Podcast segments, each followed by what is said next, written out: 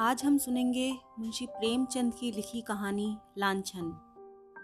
अगर संसार में ऐसा प्राणी होता, जिसकी आँखें लोगों के हृदयों के भीतर घुस सकती तो ऐसे बहुत कम स्त्री पुरुष होंगे, जो उसके सामने सीधी आँखें करके ताक सकते। महिला आश्रम की जुगनूबाई के विषय में लोगों की धारणा कुछ ऐसी ही हो गई थी। वह बेपढ़ी लिखी, गरीब बूढ़ी औरत थी। देखने में बड़ी सरल, बड़ी हसमुख। लेकिन जैसे किसी चतुर प्रूफ रीडर की निगाह गलतियों पर ही जा पड़ती है, उसी तरह उसकी आँखें भी बुराइयों पर ही पहुँच जाती थी। शहर में ऐसी कोई महिला न थी, जिसके विषय में दो चार लुकी छिपी बातें उसे न मालूम हो। उसका ठिगना स्थूल शरीर, सिर के खिचड़ी बाल, गोल मुँह फूले फूले गाल छोटी छोटी आँखें, उसके स्वभाव की प्रखरता और तेज़ी पर पर्दा डाले रहती थी। लेकिन जब वह किसी की कुत्सा करने लगती तो उसकी आकृति कठोर हो जाती, आँखें फैल जाती और कंठ स्वर कर्कश हो जाता। उसकी चाल में बिल्लियों का सा संयम था। दबे पाँव धीरे धीरे चलती, पर शिकार की आहट पाते ही जस्त मारने को तैयार हो जाती थी। उसका काम था महिला आश्रम में महिलाओं की सेवा टहल करना, पर महिलाएँ उसकी सूरत से कांपती थी। उसका आतंक था कि ज्यों ही वह कमरे में कदम रखती, होठों पर खेलती हुई हँसी जैसे रो पड़ती थी। चहकने वाली आवाज़ें जैसे बुझ जाती थी। मानो उनके मुख पर लोगों को अपने पिछले रहस्य अंकित नज़र आते हों। पिछले रहस्य? कौन है जो अपने अतीत को किसी भयंकर जंतु के समान कटघरों में बंद न करके न रखना चाहता हो? धनियों को चोरों के भय से निंद्रा नहीं आती और मानियों को उसी भांति मान की रक्षा करनी पड़ती है। वह जंतु जो पहले कीट के समान अल्पाकार रहा होगा, दिनों के साथ दीर्घ और सबल होता जाता है। यहाँ तक कि हम उसकी याद ही से काँप उठते हैं और अपने ही कारनामों की बात होती तो अधिकांश देवियाँ जुगनू को दुत्कारती। पर यहाँ तो मैके और ससुराल, ननिहाल ददिहाल फुफियाल और मौसियाल चारों ओर की रक्षा करनी थी। और जिस किले में इतने द्वार हों, उसकी रक्षा कौन कर सकता है? वहाँ तो हमला करने वाले के सामने मस्तक झुकाने में ही कुशल है। जुगनू के दिल में हज़ारों मुर्दे गड़े पड़े थे और ज़रूरत पड़ने पर उन्हें उखाड़ दिया करती थी। यहाँ किसी महिला ने दून ली या शान दिखाई, वहाँ जुगनू की त्योरियाँ बदली। उसकी एक कड़ी निगाह अच्छे अच्छे को दहला देती थी। मगर यह बात न थी कि स्त्रियाँ उससे घृणा करती हों। नहीं, सभी बड़े चाव से उससे मिलती और उसका आदर सत्कार करती। अपने पड़ोसियों की निंदा सनातन से मनुष्य के लिए मनोरंजन का विषय रही है, और जुगनू के पास इसका काफ़ी सामान था। नगर में इंदुमती महिला पाठशाला नाम का एक लड़कियों का हाई स्कूल था। हाल में मिस खुर्शेद उसकी हेड मिस्ट्रेस होकर आई थी। शहर में महिलाओं का दूसरा क्लब न था। मिस खुर्शेद एक दिन आश्रम में आई। ऐसे ऊँचे दर्जे की शिक्षा पाई हुई आश्रम में कोई देवी न थी। उनकी बड़ी आव भगत हुई। पहले ही दिन मालूम हो गया, मिस खुर्शेद के आने से आश्रम में एक नए जीवन का संचार होगा। कुछ इस तरह दिल खोलकर हरेक से मिली। कुछ ऐसी दिलचस्प बातें की कि सभी देवियाँ मुग्ध हो गईं।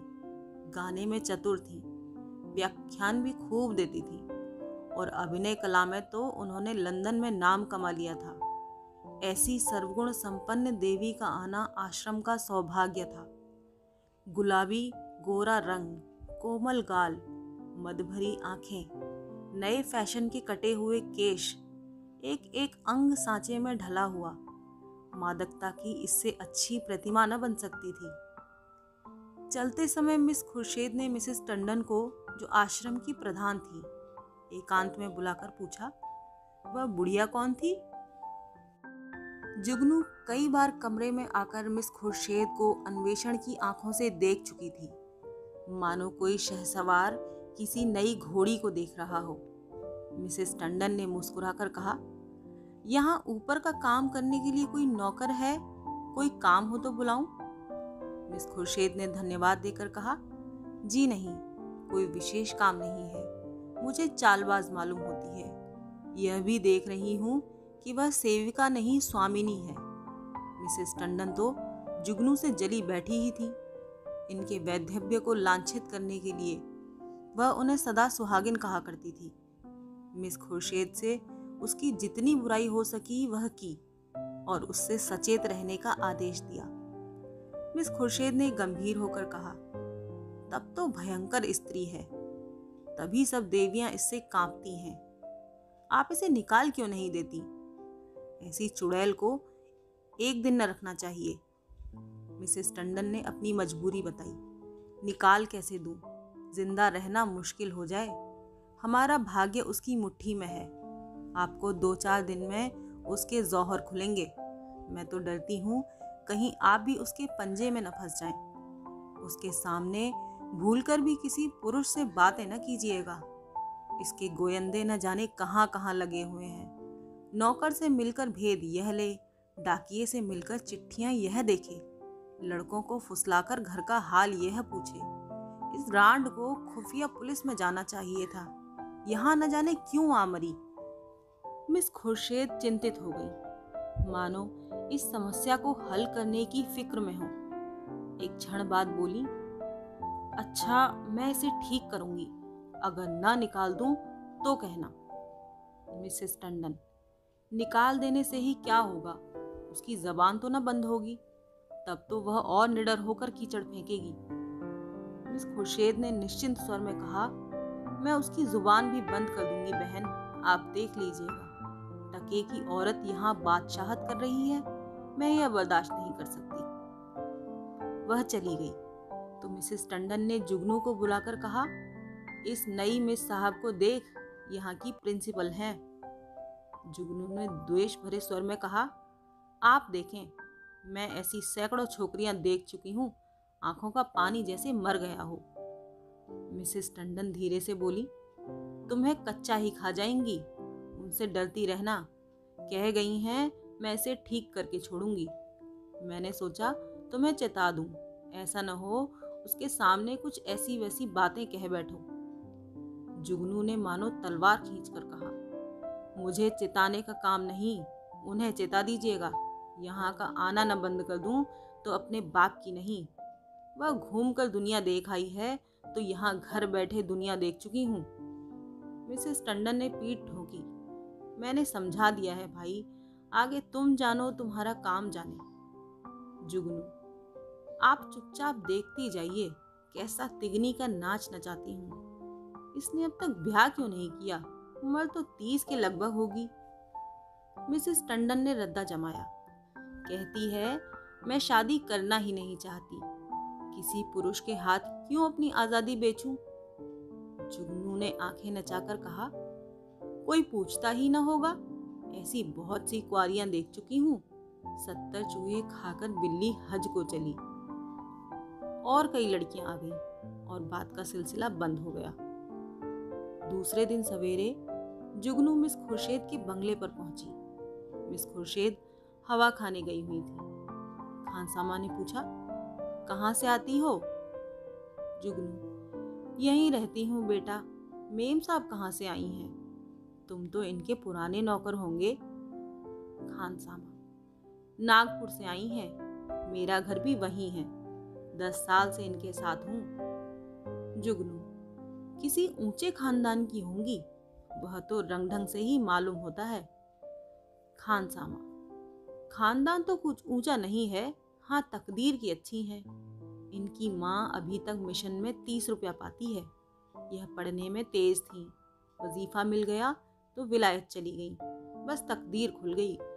अब तो अपनी माँ को बुलाने वाली हैं, लेकिन वह बुढ़िया शायद ही आए। यह गिरजे विरजे नहीं जाती। इससे दोनों में पटती नहीं। जुगनू, मिजाज की तेज मालूम होती हैं खानसामा नहीं, यूँ तो बहुत नेक हैं। गिरजे नहीं जाती।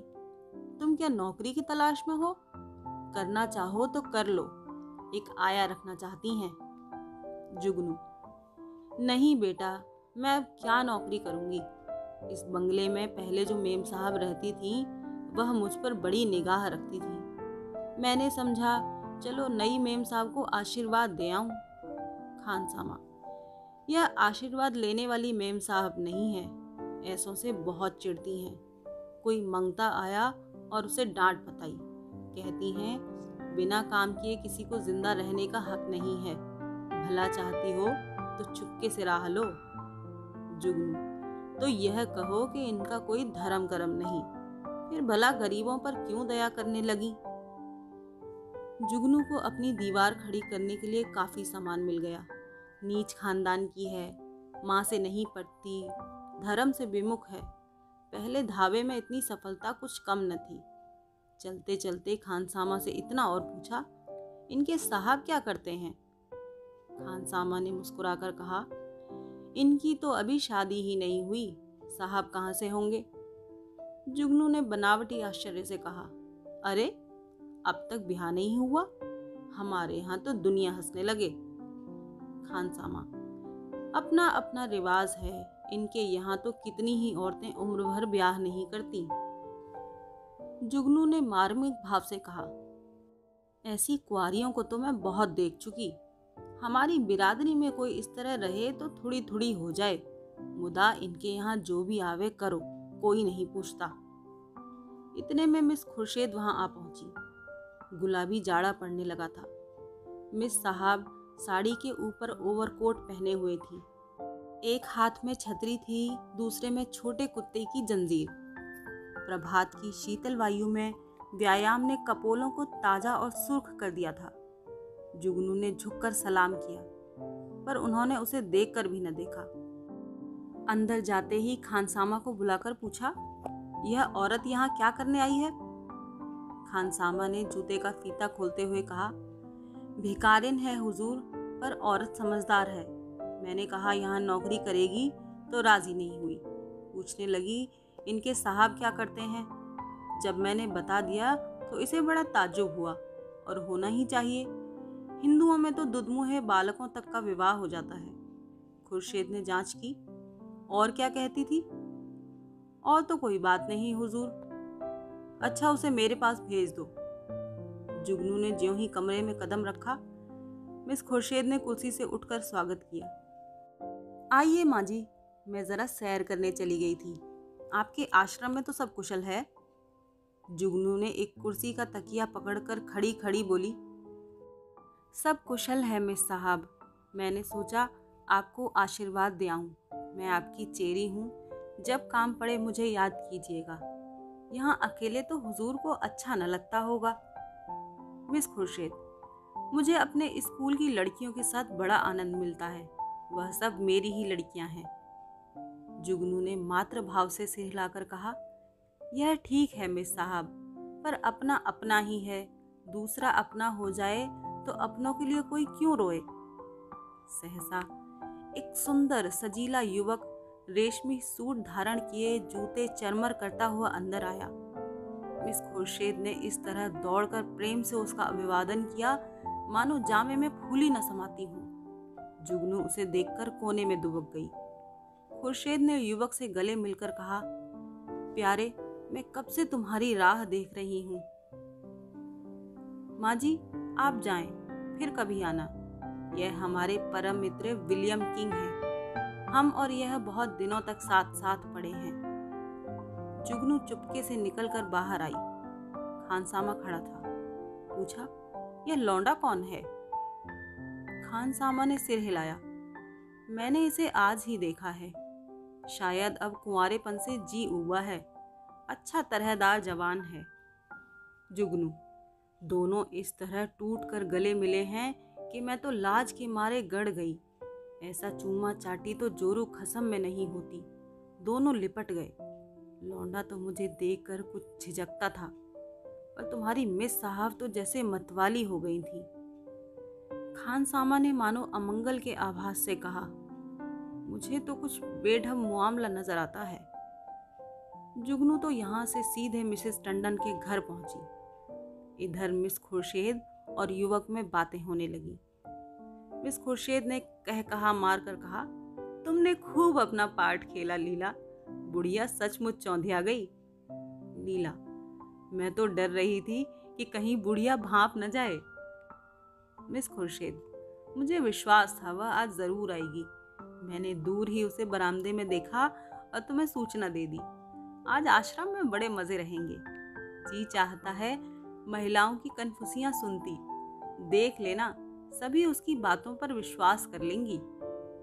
लीला, तुम तो जानबूझकर दलदल में पाँव रख रही हो। मिस मुझे अभिनय में मज़ा आता है, दिल लगी रहेगी। बुढ़िया ने बड़ा जुल्म कर रखा है, जरा इसे सबब देना चाहती हूँ। कल तुम इसी वक्त, इसी ठाट से फिर आ जाना। बुढ़िया कल फिर आएगी। उसके पेट में पानी ना हजम होगा। नहीं, ऐसा क्यों? जिस वक्त वह आएगी, मैं तुम्हें खबर दे दूँगी। बस तुम छैला बनी हुई पहुँच जाना। आश्रम में उस दिन जुगनू को दम मारने की फुर्सत न मिली। उसने सारा वृतांत मिसेस टंडन से कहा। मिसेस टंडन दौड़ी हुई आश्रम पहुँची और अन्य महिलाओं को खबर सुनाई। जुगनू उसकी तस्दीक करने के लिए बुलाई गई। जो महिला आती, वह जुगनू के मुँह से यह कथा सुनती। हर एक रिहर्सल में कुछ कुछ रंग और चढ़ जाता। यहाँ तक कि दोपहर होते होते सारे शहर के सभ्य समाज में वह खबर गूंज उठी। एक देवी ने पूछा, यह युवक है कौन? मिसेस टंडन, सुना तो है उनके साथ का कोई पढ़ा हुआ है। दोनों में पहले से ही कुछ बातचीत रही होगी। वही तो मैं कहती थी कि इतनी उम्र हो गई, यह कुंवारी कैसे बैठी है? अब कलई खुली। जुगनू और कुछ हो या न हो, जवान तो बांका है। टंडन, यह हमारी विद्वान बहनों का हाल है। जुगनू, मैं तो उसकी सूरत देखते ही ताड़ गई थी। धूप में बाल नहीं सफ़ेद किए हैं। टंडन, कल फिर जाना। जुगनू बोली, कल नहीं, मैं आज रात ही को जाऊँगी। लेकिन रात को जाने के लिए कोई बहाना ज़रूरी है। मिसेस टंडन ने आश्रम के लिए एक किताब मंगवा भेजी। रात को नौ बजे जुगनू मिस खुर्शेद के बंगले पर जा पहुँची। संयोग से लीलावती उस वक्त मौजूद थी। बोली, बुढ़िया तो बेतरह पीछे पड़ गई। मिस खुर्शेद, मैंने तुमसे कहा था ना, उसके पेट में पानी न पचेगा। तुम जाकर रूप भराओ, तब तक मैं बातों में लगाती हूँ। शराबियों की तरह अंट संट बकना शुरू करना, मुझे भगा ले जाने के प्रस्ताव भी करना। बस यूँ बन जाना जैसे अपने होश में नहीं हो। लीला मिशन में डॉक्टर थी। उसका बंगला पास ही था। वह चली गई तो मिस खुर्शीद ने जुगनू को बुलाया। जुगनू ने एक पुर्जा उसको देखकर कहा, मिसेस टंडन ने यह किताब मांगी है। मुझे आने में देर हो गई। मैं इस वक्त आपको कष्ट न देती, पर सवेरे वह मुझसे मांगेंगी। हज़ारों रुपए महीने की आमदनी है मिस साहब, मगर एक एक कौड़ी दांत से पकड़ती हैं। इनको द्वारे पर भिखारी को भीख तक नहीं मिलती। मिस खुर्शीद ने पुर्जा देखकर कहा, इस वक्त तो यह किताब नहीं मिल सकती। सुबह ले जाना। तुमसे कुछ बातें करनी हैं। बैठो, मैं अभी आती हूँ। वह पर्दा उठाकर पीछे के कमरे में चली गई और वहाँ से कोई पंद्रह मिनट में एक सुंदर रेशमी साड़ी पहने इत्र में बसी हुई मुँह पर पाउडर लगाए निकली। जुगनू ने उसे आँखें फाड़ कर देखा। ओहो, यह श्रृंगार। शायद इस समय वह लौंडा आने वाला होगा। तभी यह तैयारियाँ हैं। नहीं, सोने के समय कुआरियों को बनाव श्रृंगार की क्या ज़रूरत? जुगनू की नीति में स्त्रियों के श्रृंगार का केवल एक उद्देश्य था, पति को लुभाना। इसलिए सुहागिनों के सिवा श्रृंगार और सभी के लिए वर्जित था। अभी खुर्शीद कुर्सी पर बैठने भी न पाई थी कि जूतों की चरमर सुनाई दी। और एक क्षण में विलियम किंग ने कमरे में कदम रखा। उसकी आँखें चढ़ी हुई मालूम होती थी और कपड़ों से शराब की गंध आ रही थी। उसने बेधड़क मिस खुर्शीद को छाती से लगा लिया और बार बार उसके कपोलों के चुम्बन लेने लगा। मिस खुर्शेद ने अपने को उसके करपास से छुड़ाने की चेष्टा करके कहा, चलो हटो, शराब पी कर आए हो। किंग ने उसे और चिमटा कर कहा आज तुम्हें भी पिलाऊँगा प्रिय, तुमको पीना होगा। फिर हम दोनों लिपट कर सोएँगे। नशे में प्रेम कितना सजीव हो जाता है, इसकी परीक्षा कर लो। मिस खुर्शीद ने इस तरह जुगनू की उपस्थिति का उसे संकेत किया कि जुगनू पर नज़र पड़ जाए। पर किंग नशे में मस्त था। जुगनू की तरफ़ देखा ही नहीं। मिस खुर्शेद ने रोश के साथ अपने को अलग करके कहा तुम इस वक्त अपने आपे में नहीं हो। इतने उतावले क्यों हुए जाते हो? क्या मैं कहीं भागी जा रही हूँ? किंग, इतने दिनों से चोरों की तरह आया हूँ। आज से मैं खुले खजाने आऊँगा। खुर्शेद, तुम तो पागल हो रहे हो। देखते नहीं कमरे में कौन बैठा हुआ है? किंग हक कर जुगनू की तरफ़ देखा और झिझक कर बोला, ये बुढ़िया यहाँ कब आई? तू यहाँ क्यों आई है बुढ़ी? शैतान की बच्ची यहाँ भेद लेने आती है? हमको बदनाम करना चाहती है? मैं तेरा गला घोंट दूँगा। ठहर, भागती कहाँ है? मैं तुझे ज़िंदा न छोड़ूँगा। जुगनू बिल्ली की तरह कमरे से निकली और सिर पर पाँव रखकर भागी। उधर कमरे में कह कहे उठ उठ कर छत को हिलाने लगे। जुगनू उसी वक्त मिसेस टंडन के घर पहुँची। उसके पेट में बुलबुले उठ रहे थे, पर मिसेस टंडन सो गई थी। वहाँ से निराश होकर उसने कई दूसरे घरों की कुंडी खटखटाई, पर कोई द्वार न खुला। दुखिया को सारी रात इसी तरह काटनी पड़ी, मानो कोई रोता हुआ बच्चा गोद में हो। प्रातःकाल वह आश्रम में जा कूदी। कोई आधा घंटे में मिसेस टंडन भी आई। उन्हें देखकर उसने मुँह फेर लिया। मिसेस टंडन ने पूछा, रात क्या तुम मेरे घर आई थी? इस वक्त मुझसे महाराज ने कहा जुगनू ने विरक्त भाव से कहा, प्यासा ही तो कुएँ के पास जाता है, कुआँ थोड़े ही प्यासे के पास आता है। मुझे आग में झोंक कर आप दूर हट गईं। भगवान ने मेरी रक्षा की, नहीं कल जान ही चली गई होती। मिसेस टंडन ने उत्सुकता से कहा, क्या? क्या हुआ? कुछ कहो तो। क्यों तुमने जगह क्यों नहीं लिया? तुम तो जानती हो मेरी आदत, सवेरे सो जाने की है। महाराज ने घर में घुसने ही न दिया। जगह कैसे लेती? आपको इतना तो सोचना चाहिए था कि वह वहाँ गई है तो आती होगी। घड़ी भर बाद ही सोती तो क्या बिगड़ जाता? पर आपको किसी की क्या परवाह? तो क्या हुआ? मिस खुर्शेद मारने दौड़ी? वह नहीं मारने दौड़ी। उनका वह खसम। वह मारने दौड़ा। लाल आँखें निकाले आया और मुझसे कहा, निकल जा। जब तक मैं निकलूं, तब तक हंटर खींचकर दौड़ ही तो पड़ा। मैं सिर पर पाँव रखकर न भागती तो चमड़ा उधेड़ डालता और वह रांड बैठी तमाशा देखती रही। दोनों में पहले से सदी बदी होगी। ऐसी उल्टाओं का मुँह देखना पाप है। बेसवा भी इतनी निर्लज न होगी। जरा देर में और देवियाँ आ गईं। यह वृतांत सुनने के लिए सभी उत्सुक हो रही थी। जुगनू की कैंची अविश्रांत रूप से चलती रही। महिलाओं को इस वृतांत में इतना आनंद आ रहा था कि कुछ न पूछो। एक एक बात को खोद खोद कर पूछती थी। घर के सारे काम धंधे भूल गई खाने पीने की सुध भी न रही। और एक बार सुनकर उनकी तृप्ति न होती थी। बार बार वही कथा नए आनंद से सुनती थी। मिसेस टंडन ने अंत में कहा, हमें ऐसी आश्रम में ऐसी महिलाओं को लाना अनुचित है। आप लोग इस प्रश्न पर विचार करें। मिसेस पांड्या ने समर्थन किया। हम आश्रम को आदर्श से गिराना नहीं चाहते। मैं तो कहती हूँ, ऐसी औरत किसी संस्था के प्रिंसिपल बनने के योग्य नहीं। मिसेस बांगड़ा ने फरमाया, जुगनू बाई ने ठीक कहा, ऐसी औरत का मुँह देखना भी पाप है। उससे साफ़ कह देना चाहिए, आप यहाँ तशरीफ़ न लावें। अभी यह खिचड़ी पकी रही थी कि आश्रम के सामने एक मोटर आकर रुकी। महिलाओं ने सिर उठा उठा कर देखा, गाड़ी में मिस खुर्शेद और विलियम किंग बैठे हुए थे। जुगनू ने मुँह फैलाकर हाथ से इशारा किया, वही लौंडा है। महिलाओं का संपूर्ण समूह चिक के सामने आने के लिए विकल हो गया। मिस खुर्शेद ने मोटर से उतरकर हुड बंद किया और आश्रम के द्वार की ओर चली। महिलाएँ भाग भाग कर अपनी जगह पर आ बैठी। मिस खुर्शेद ने कमरे में कदम रखा। किसी ने स्वागत न किया। मिस खुर्शेद ने जुगनू की ओर ने संकोच आँखों से देखकर मुस्कुराते हुए कहा, कहिए बाई जी रात को चोट तो नहीं आई? जुगनू ने बहुतेरी दीदा दिलेर स्त्रियाँ देखी थी, पर इस ढिटाई ने उसे चकित कर दिया। चोर हाथ में चोरी का माल लिए साह को ललकार रहा था।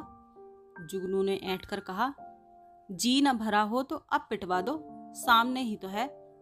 खुर्शीद, वह इस वक्त तुमसे अपना अपराध क्षमा मांगने आए हैं। रात में वह नशे में थे। जुगनू ने मिसेस टंडन की ओर देखकर कहा और आप भी तो कुछ कम नशे में नहीं थी? खुर्शेद ने व्यंग समझकर कहा, मैंने आज तक कभी नहीं पी, पर मुझ पर झूठा इल्ज़ाम मत लगाओ।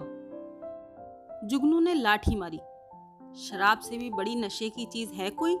वह उसी का नशा होगा। उन महाशय को पर्दे में क्यों ढक दिया? देवियाँ भी तो उसकी सूरत देखती। मिस खुर्शेद ने शरारत की। सूरत तो उनकी लाख दो लाख में एक है। मिसेस टंडन ने आशंकित होकर कहा, नहीं, उन्हें यहाँ लाने की ज़रूरत नहीं। आश्रम को हम बदनाम नहीं करना चाहते। मिस खुर्शेद ने आग्रह किया, मामले को साफ़ करने के लिए उनका आप लोगों के सामने आना ज़रूरी है। एक तरफा फैसला आप क्यों करती हैं? मिसेस टंडन ने टालने के लिए कहा, यहाँ कोई मुकदमा थोड़े ही पेश है। मिस खुर्शेद, वाह, मेरी इज़्ज़त में भट्टा लगा जा रहा है और आप कहती हैं कोई मुकदमा नहीं है? मिस्टर किंग आएँगे और आपको उनका बयान सुनना होगा। मिसेस टंडन को छोड़कर और सभी महिलाएँ किंग को देखने के लिए उत्सुक थी। किसी ने विरोध न किया। खुर्शीद ने द्वार पर आकर ऊँची आवाज़ से कहा, तुम जरा यहाँ चले आओ। हुड खुला और मिस लीलावती रेशमी साड़ी पहने मुस्कुराती हुई निकल आई। आश्रम में सन्नाटा छा गया। देवियाँ विस्मित आँखों से लीलावती को देखने लगी। जुगनू ने आँखें चमकाकर कहा, उन्हें कहा छिपा दिया आपने? खुर्शीद, छू मंतर से उड़ गए। जाकर गाड़ी देख लो। जुगनू लपक कर गाड़ी के पास गई और खूब देखभाल कर मुँह लटकाए हुए लौटी। मिस खुर्शीद ने पूछा, क्या हुआ? मिला कोई? जुगनू, मैं यह तेरिया चरित्र क्या जानूं? लीलावती की ओर गौर से देखते हुए बोली और मर्दों को साड़ी पहनाकर आँखों में धूल झोंक रही हो? यही तो है वह रात वाले साहब। खुर्शीद, खूब पहचानती हो? जुगनू हाँ हाँ क्या अंधी हूँ? मिसेस टंडन, क्या पागलों सी बातें करती हो जुगनू? यह तो डॉक्टर लीलावती हैं। जुगनू उंगली चमकाकर, चलिए चलिए लीलावती हैं। साड़ी पहनकर औरत बनते लाज भी नहीं आती। तुम रात को इनके घर नहीं थे क्या? लीलावती ने विनोद भाव से कहा, मैं कब इनकार कर रही हूँ? इस समय लीलावती हूँ, रात को विलियम किंग बन जाती हूँ। इसमें बात ही क्या है? देवियों को अब यथार्थ की लालिमा दिखाई दी। चारों तरफ़ कह कहे पड़ने लगे। कोई तालियाँ बजाती थी, कोई डॉक्टर लीलावती की गर्दन से लिपट जाती थी। कोई मिस खुर्शेद की पीठ पर थपकियाँ देती थी। कई मिनट तक हूहक मचता रहा। जुगनू का मुँह उस लालिमा में बिल्कुल जरा सा निकल आया। जबान बंद हो गई। ऐसा चरका उसने कभी न खाया था। इतनी जलील कभी नहीं हुई थी। मिसेस मेहरा ने डांट बताई। अब बोलो दाई, लगी मुँह में कालिक कि नहीं? मिसेस बांगड़ा, इस तरह सबको बदनाम करती है, लीलावती। आप लोग भी तो यह करती हैं, उस पर विश्वास कर लेती हैं? इस हरबोंग में जुगनू को किसी ने न जाते देखा। अपने सिर पर यह तूफ़ान उठते देखकर उसे चुपके से सरक जाने में ही अपनी कुशल मालूम हुई। पीछे के द्वार से निकली और गलियों गलियों भागी। मिस खुर्शेद ने कहा, जरा उससे पूछो, मेरे पीछे क्यों पड़ गई थी? मिसेस टंडन ने पुकारा, पर जुगनू कहा? तलाश होने लगी। जुगनू गायब। उस दिन से शहर में फिर किसी ने जुगनू की सूरत नहीं देखी। आश्रम के इतिहास में यह मामला आज भी उल्लेख और मनोरंजन का विषय बना हुआ है।